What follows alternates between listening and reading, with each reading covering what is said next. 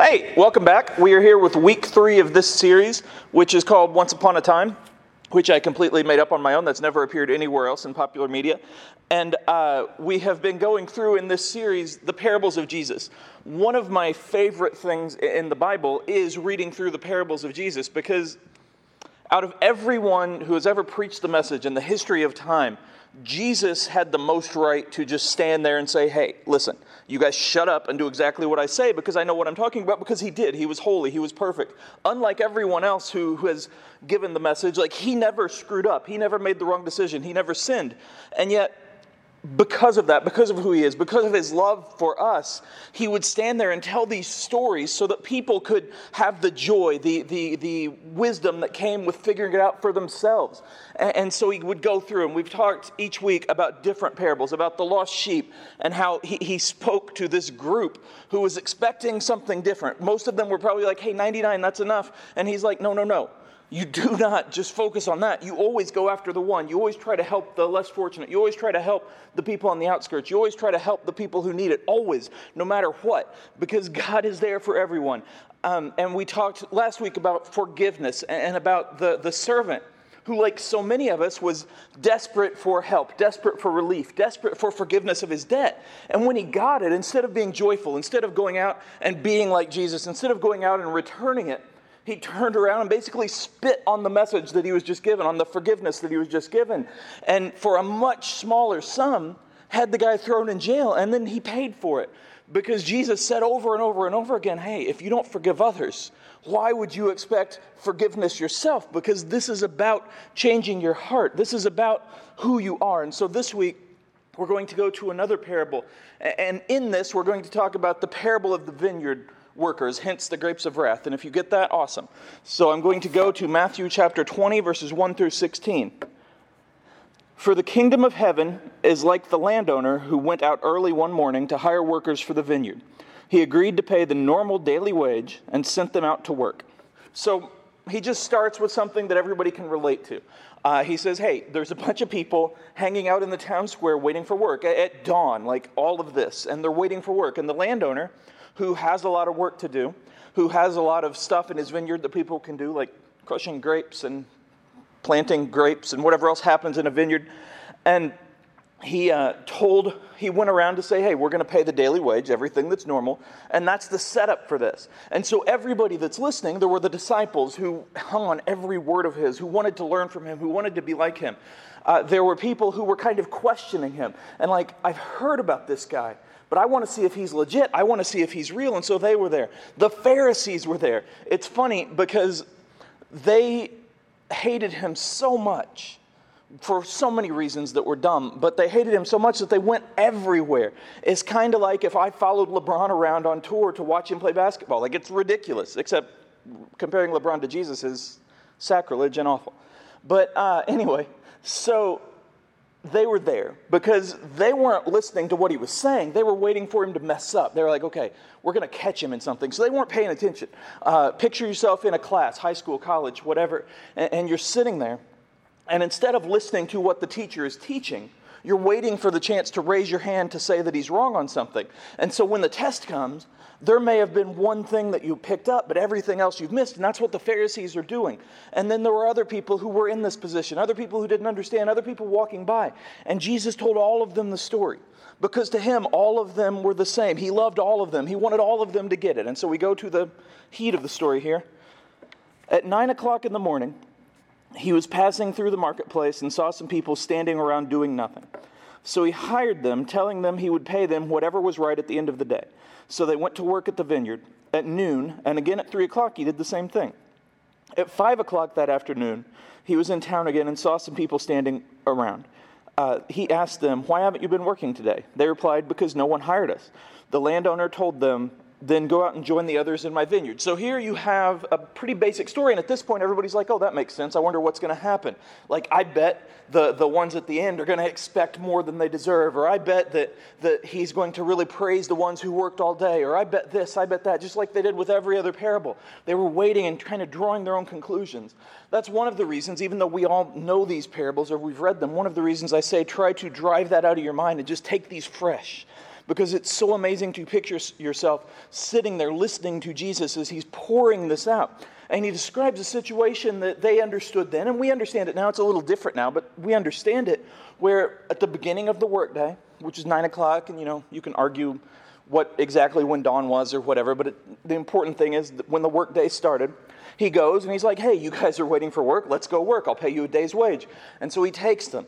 And, you know, they're working for three hours. And, and it's not that they're doing a bad job, but he's like, I bet there's more people who could use some work. And so he goes back out at noon. And then he goes back out at three. And so that's, you know, less of a day, obviously. And each time he says the same thing. He's like, hey, I've got work for you. Come on. And then uh, I'll pay you what's right. I'll pay you what, what you deserve. I'll pay you what I want, whatever it is he says and then he goes at five o'clock, which is near the end of the day. Like there's just an hour, a couple hours left of work.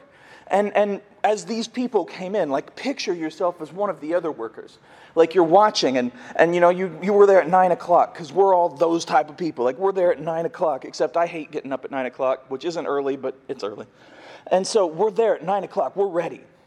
And then he goes out and he brings more, and you know, some of the people are grumbling probably, and they're like, man, I was doing enough work. Why do you need these people? Like, we could do this. But, but, you know, they keep working because that's what they're paid to do.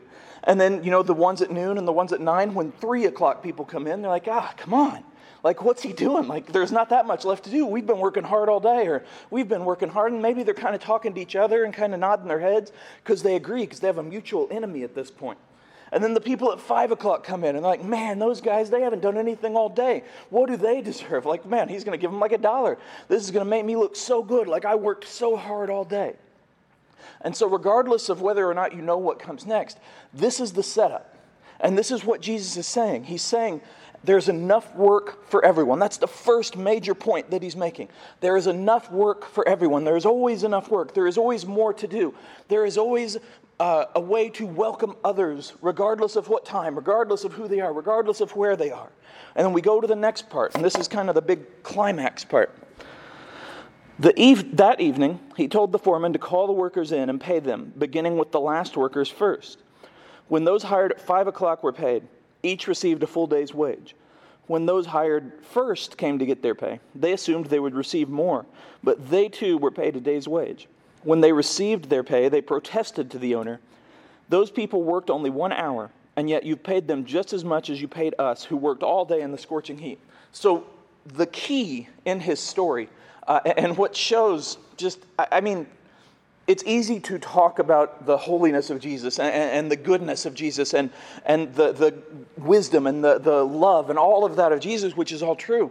But just the amazing way that he could tell a story is, is just so well done because this does not work if you start with the first workers getting paid first because they walk up, they get the day's wage, and then they go on because they don't care about what happens after they've gotten their money.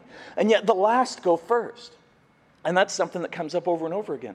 But the last go first, and, and they're probably the ones that came at five o'clock, they're like they're walking up to the owner and they're like he's going to give us like a dollar but we really need it because we really need to buy bread this week and we don't have that much to do and, and, and we've got to really take care of something coming up we got to take care of the bills taxes are due in a month like whatever and so he gives them a full day's wage and they were expecting a little bit and he gives them a full day's wage and they're like they're probably looking at it and they're like oh man is this a mistake? Like, does he know that he gave us a full day's wage? Does he know this? And they're running off happy. They're overjoyed because they hadn't done that much in other people's eyes, even though they'd worked their hardest.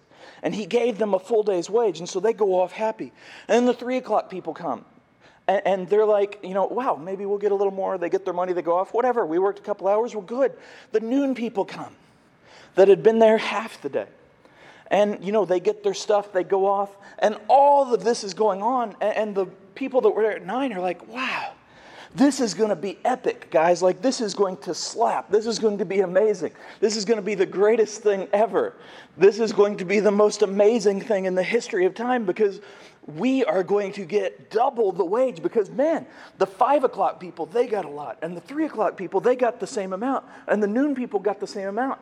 Now, if you've studied statistics and if you've studied probability, maybe you're in this line and you're thinking, wait, so each group got the same amount. Perhaps logically we're going to get the same amount. But you see, the thing is about humans, we don't think that way. And we talked about this last week a little bit with hypocrisy and with forgiveness. We always think it's going to be different for us. We always think that our situation is understandable, that our situation is going to be okay. Like if we have a bad day, then we expect everybody else to understand that when we ask for forgiveness. If somebody else has a bad day, we expect them to make amends because it's not our fault they had a bad day. That's how we think. Uh, hopefully, we can get past that. Most of many of us work on that every day, forever, and it's a hard thing for humanity. But they're not thinking, man, everybody got the same each time. Uh, we're going to get the same. They're thinking, he said that he was going to give us what, what we deserved. This is the time. Like, this is, we're going to get everything we deserved. He's going to give us double. He, he gave these people who did nothing, these people who don't deserve it, these people who aren't as good as us, these people who didn't work as hard as us, these people who, who didn't deal with as much as us, these people who didn't understand as quickly as we did, these people who don't know as much as we do, these people who don't dress the same as we do, these people who don't look the same as we do, these people who just aren't as good as us. He gave them the full amount, so He's going to give us so much more because we're great, because we are found, because we are here, because we were here all along, because we know everything. And then He looks at them. He looks at them and, and He gives them the same amount. He gives them the same amount. I go back to that for just a second. When they received their pay, they protested to the owner. Those people worked only one hour, and yet you've paid them just as much as you paid us who worked all day in the scorching heat. Just as much. Now, here's the thing, and it's easy to look at this logically when you're not involved, but for us, we're looking at this. And we see all of this where the people hired at 5 o'clock and the people hired at, at 3 o'clock and the people hired at noon all got the same pay. And then the people hired at 9 o'clock got the same pay. It's easy for us to say, well, he said they'd get a day's wage, and so they got a day's wage. He said that they would get what they deserved, and he gave it. It's his field. They did the work. He can do whatever he wants. We look at it like that. But when we're in that situation, we often don't. But, but regardless, it's easy to sympathize, even looking at it logically, it's easy to sympathize with the nine o'clock people, the people who started there, the people who were there all day in the scorching heat, the people who worked the most. Maybe not the hardest, maybe not the best, but the most. The people who were there all day. It's easy to say, well, that's not fair. Like they spent all day doing this. How come it's fair that somebody who only did an hour gets the same? Or how come it's fair that somebody that only did three hours, five hours? Why is that fair? Uh, someone a long time ago said to me something, and it was probably one of my great grandparents, but it, it may be something that like Winston Churchill said, because all that stuff goes in my head in a big thing. But we don't want life to be fair. As kids, we complain about that all the time. Uh, as adults, we complain about that all the time. Throughout life, we complain about it all the time. We say so much, it's not fair. It's not fair. It's not fair. Uh, one of the things we're seeing now which is somewhat similar to this parable in a way. Baseball is having a lot of trouble getting back together. Now, it's easy to look at the overall situation and say, well, the owners are billionaires and the players are millionaires. And like a lot of people who work normal jobs have lost their jobs, so they need to just get together and go play. And when you hear the players say something like, well, we want our full amount because even if we're going to play 60 games, we deserve the full salary. And the owners are like, well, no, because I want full profit. And we look at that. And like, you guys are really screwing this up. Like, you don't get this. But they're like the nine o'clock people. Uh, it's a little harder to sympathize with them because it's millions of dollars, and none of us make that probably. If you do, please call me. But we look at that situation and we see the ridiculousness that we feel with the nine o'clock people. Because even though they worked the most, even though they were there the longest, he said to them, There is work to do, and I will pay you. And he paid them. Now, it's a different story if at the end of the day he kind of flips it and gives the people that came there last the most money and the people that came there first the least money. Then that's truly not fair. But going back to what I said about we don't want things to be fair. If everything is the wor- in the world is fair for us, that means it has to be fair for everyone else too. And if you take uh, possessions or wealth or whatever, and you divide it out by the seven and a half billion people in the world, that's not going to be something that we like very much, especially if you're in a higher tax bracket. And so there's a lot of reasons that that we can go on and on, but I'm not going to. But with this, they didn't get paid less than they were promised. They got exactly what they were promised. So we can sympathize with them because, yeah, it would be nice if you get a bonus for doing the right thing. It's nice if you get a holiday bonus. It's nice if you get a raise. All of that stuff is cool. But if you don't, that doesn't mean that life's not fair. That doesn't mean that you're not getting enough. You see, the landowner said, I will give you a day's wage for working for me. And so he does that. And yet they're mad, not because they made a day's wage. You see, this is where humanity comes in, and this is where it's so hard to be on Facebook right now. This is where it's so hard to, to be around people sometimes because we don't look at things like, well, I should get more. We look at things like they should get less. Because if somebody else gets as much as we do, for whatever reason, that seems to diminish it for us. Like if you're in school and you've worked really hard to get an A or a B, whatever you're shooting for. And, and, you worked really hard. You studied and you did everything you could, and you got like a 92%. And that's awesome. That's really good. And you're so proud of that. And then the person next to you who you know didn't study, you know that they kind of looked at their notes once and then that was it, and they get like a 92%. Same thing.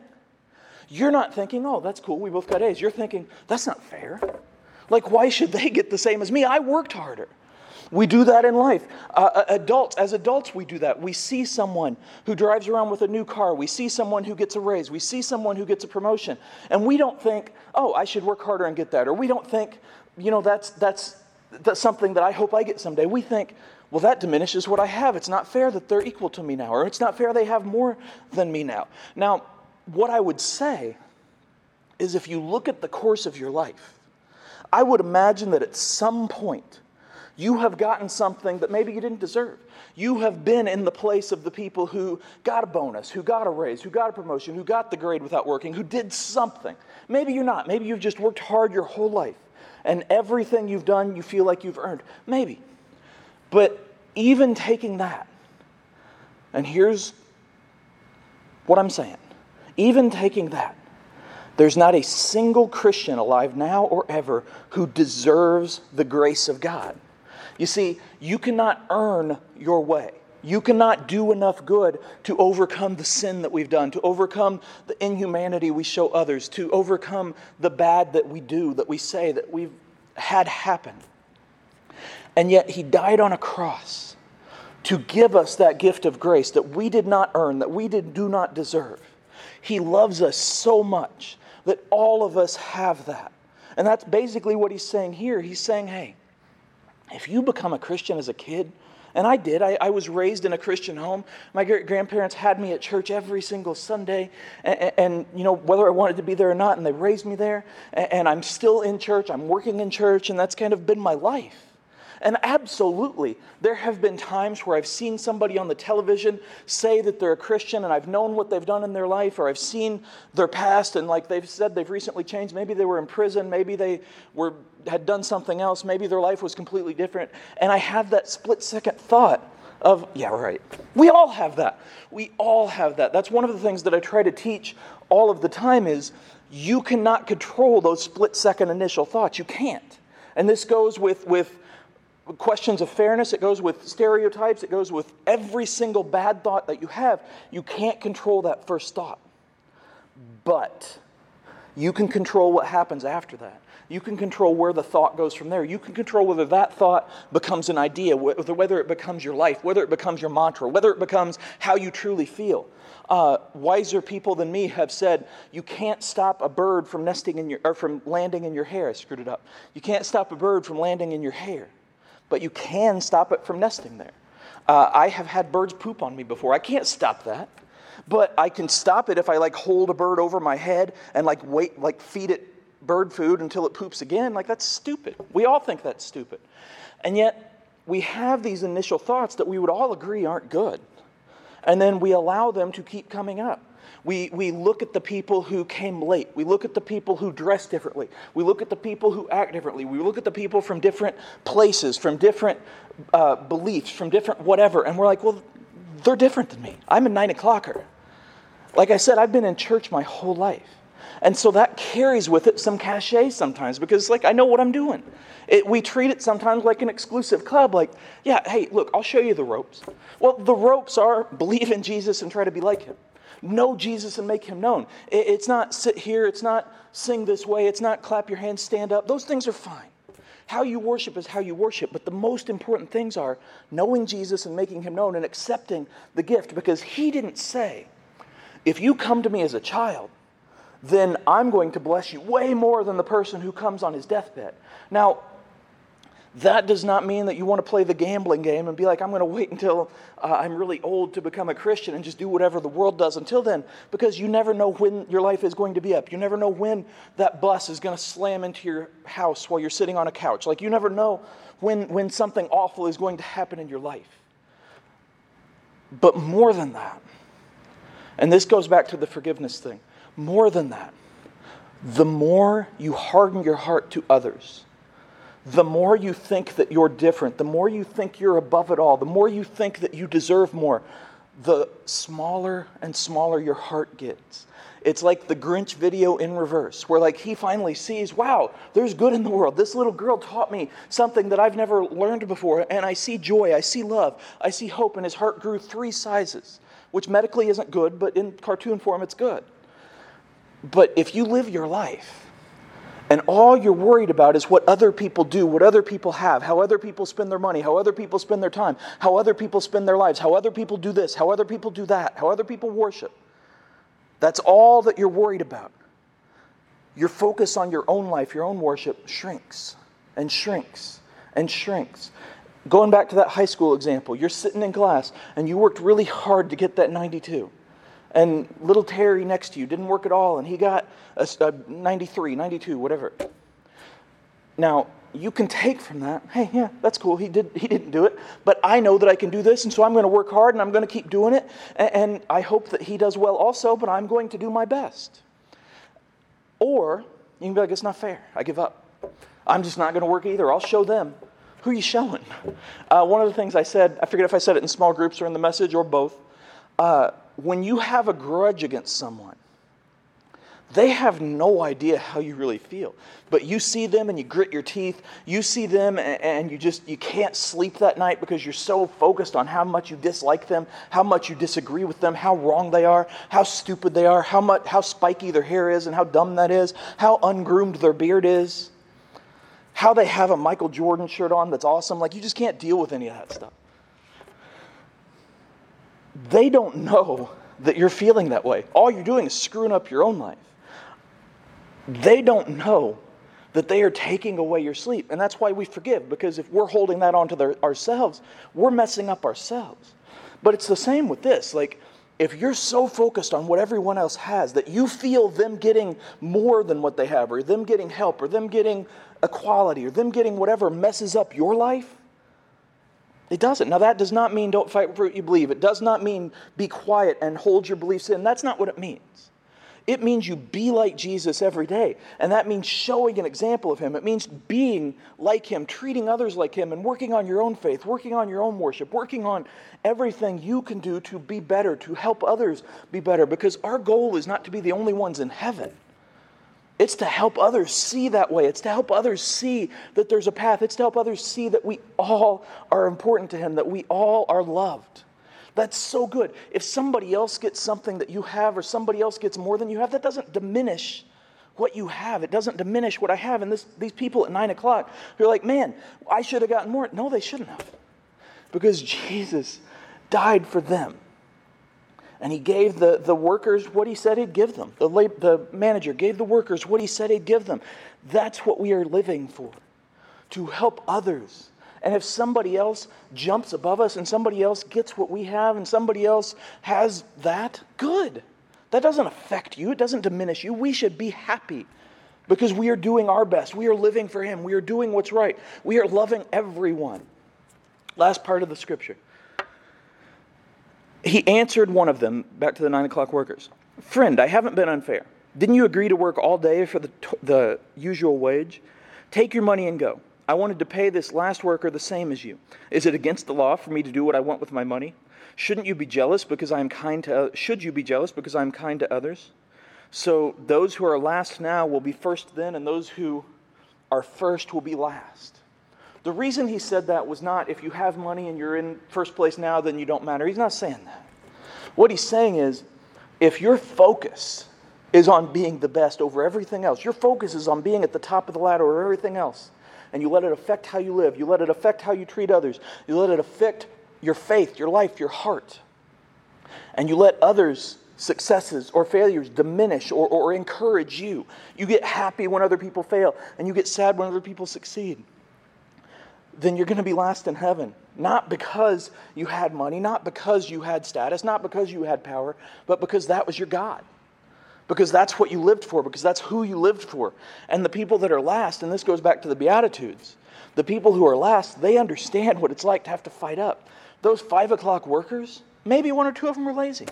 Maybe they were there and they were sitting and they came in and they were like, yeah, we'll just work and we'll get a couple bucks and that's it. But we don't know that. And even so, who cares? Maybe some of them had tried every different place they had gone to each place where people pick up workers. They had gone time and time again, every day, and no one had come by. And maybe that day they had trouble with their family, with their baby, with their car. Probably not their car then, maybe with their donkey. He blew a hoof. And, and they had something going on. And they couldn't get there. And they're standing there at five o'clock and they're like, We've lost it. Man, this just, I needed this. I needed to work. I needed to do this. And then the owner comes and they're like, Oh my goodness dude, if he just gives me a penny, it's good. If he just gives me anything, just gives me a reference for working. That is what Jesus wants. Not the time that you're a Christian, not the amount of, of people that you talk to, but the amount of your heart that you've given to Him. And some of the nine o'clockers, they probably went from there and they're like, I'm done. Like, I'm never working for this guy again. I'm never being a Christian again. I'm never going to that church again because people do that. I have in my life seen people fight so much over the carpet that it splits churches. And we think that's ridiculous. But when we're in the middle of a heated argument about something, it's not ridiculous to us. And yet Jesus says, hey, here's the deal. I didn't promise that the longer you're a Christian, the better your life will be. In fact, I'm kind of telling you the opposite. I promise that if you look to me for answers and you give your life to me and you focus on me and you do your best to show others me, then you're going to be rewarded in heaven. Not more than everybody else. Who cares? Because you're going to be in a perfect place with a perfect Lord, with a perfect life, because that is what He promised. He promised that He died for us, and if we believe in Him, then we don't have to die. That's what He promised. Not that we deserve more for being here longer. Not that I deserve more for, for speaking on a live stream. It's not what he said. Because let's look at Jesus, who was perfect, who was holy, who was righteous, who never sinned, and not a one of us can say that. Who was perfect, who died on a cross. That's what he got. He didn't deserve that. But he died on a cross because we deserved that. And so we have to live our lives doing what we can to help others not get what they deserve, to help others see the way to Him who gave us this gift that was free, that was not owed, that we cannot earn, but that is free, that we can live joyfully and help others see it. That's what it means. And maybe you're thinking, I'm just in high school, I can't do anything. I'm just in middle school, I can't do anything. I'm just a worker, I'm just an adult, I'm just a parent. No, it doesn't matter. Because again, there are going to be people like Billy Graham, C.S. Lewis, who, who help convert millions of people, maybe billions of people. And there are going to be people who, who convert a couple over the course of their life. And sure, maybe some of those people only talk to two people. But what matters is who you're focusing on and why you're doing it. And when Billy Graham, he's in heaven now. He's not in this, this special heaven for the people that have a gold club.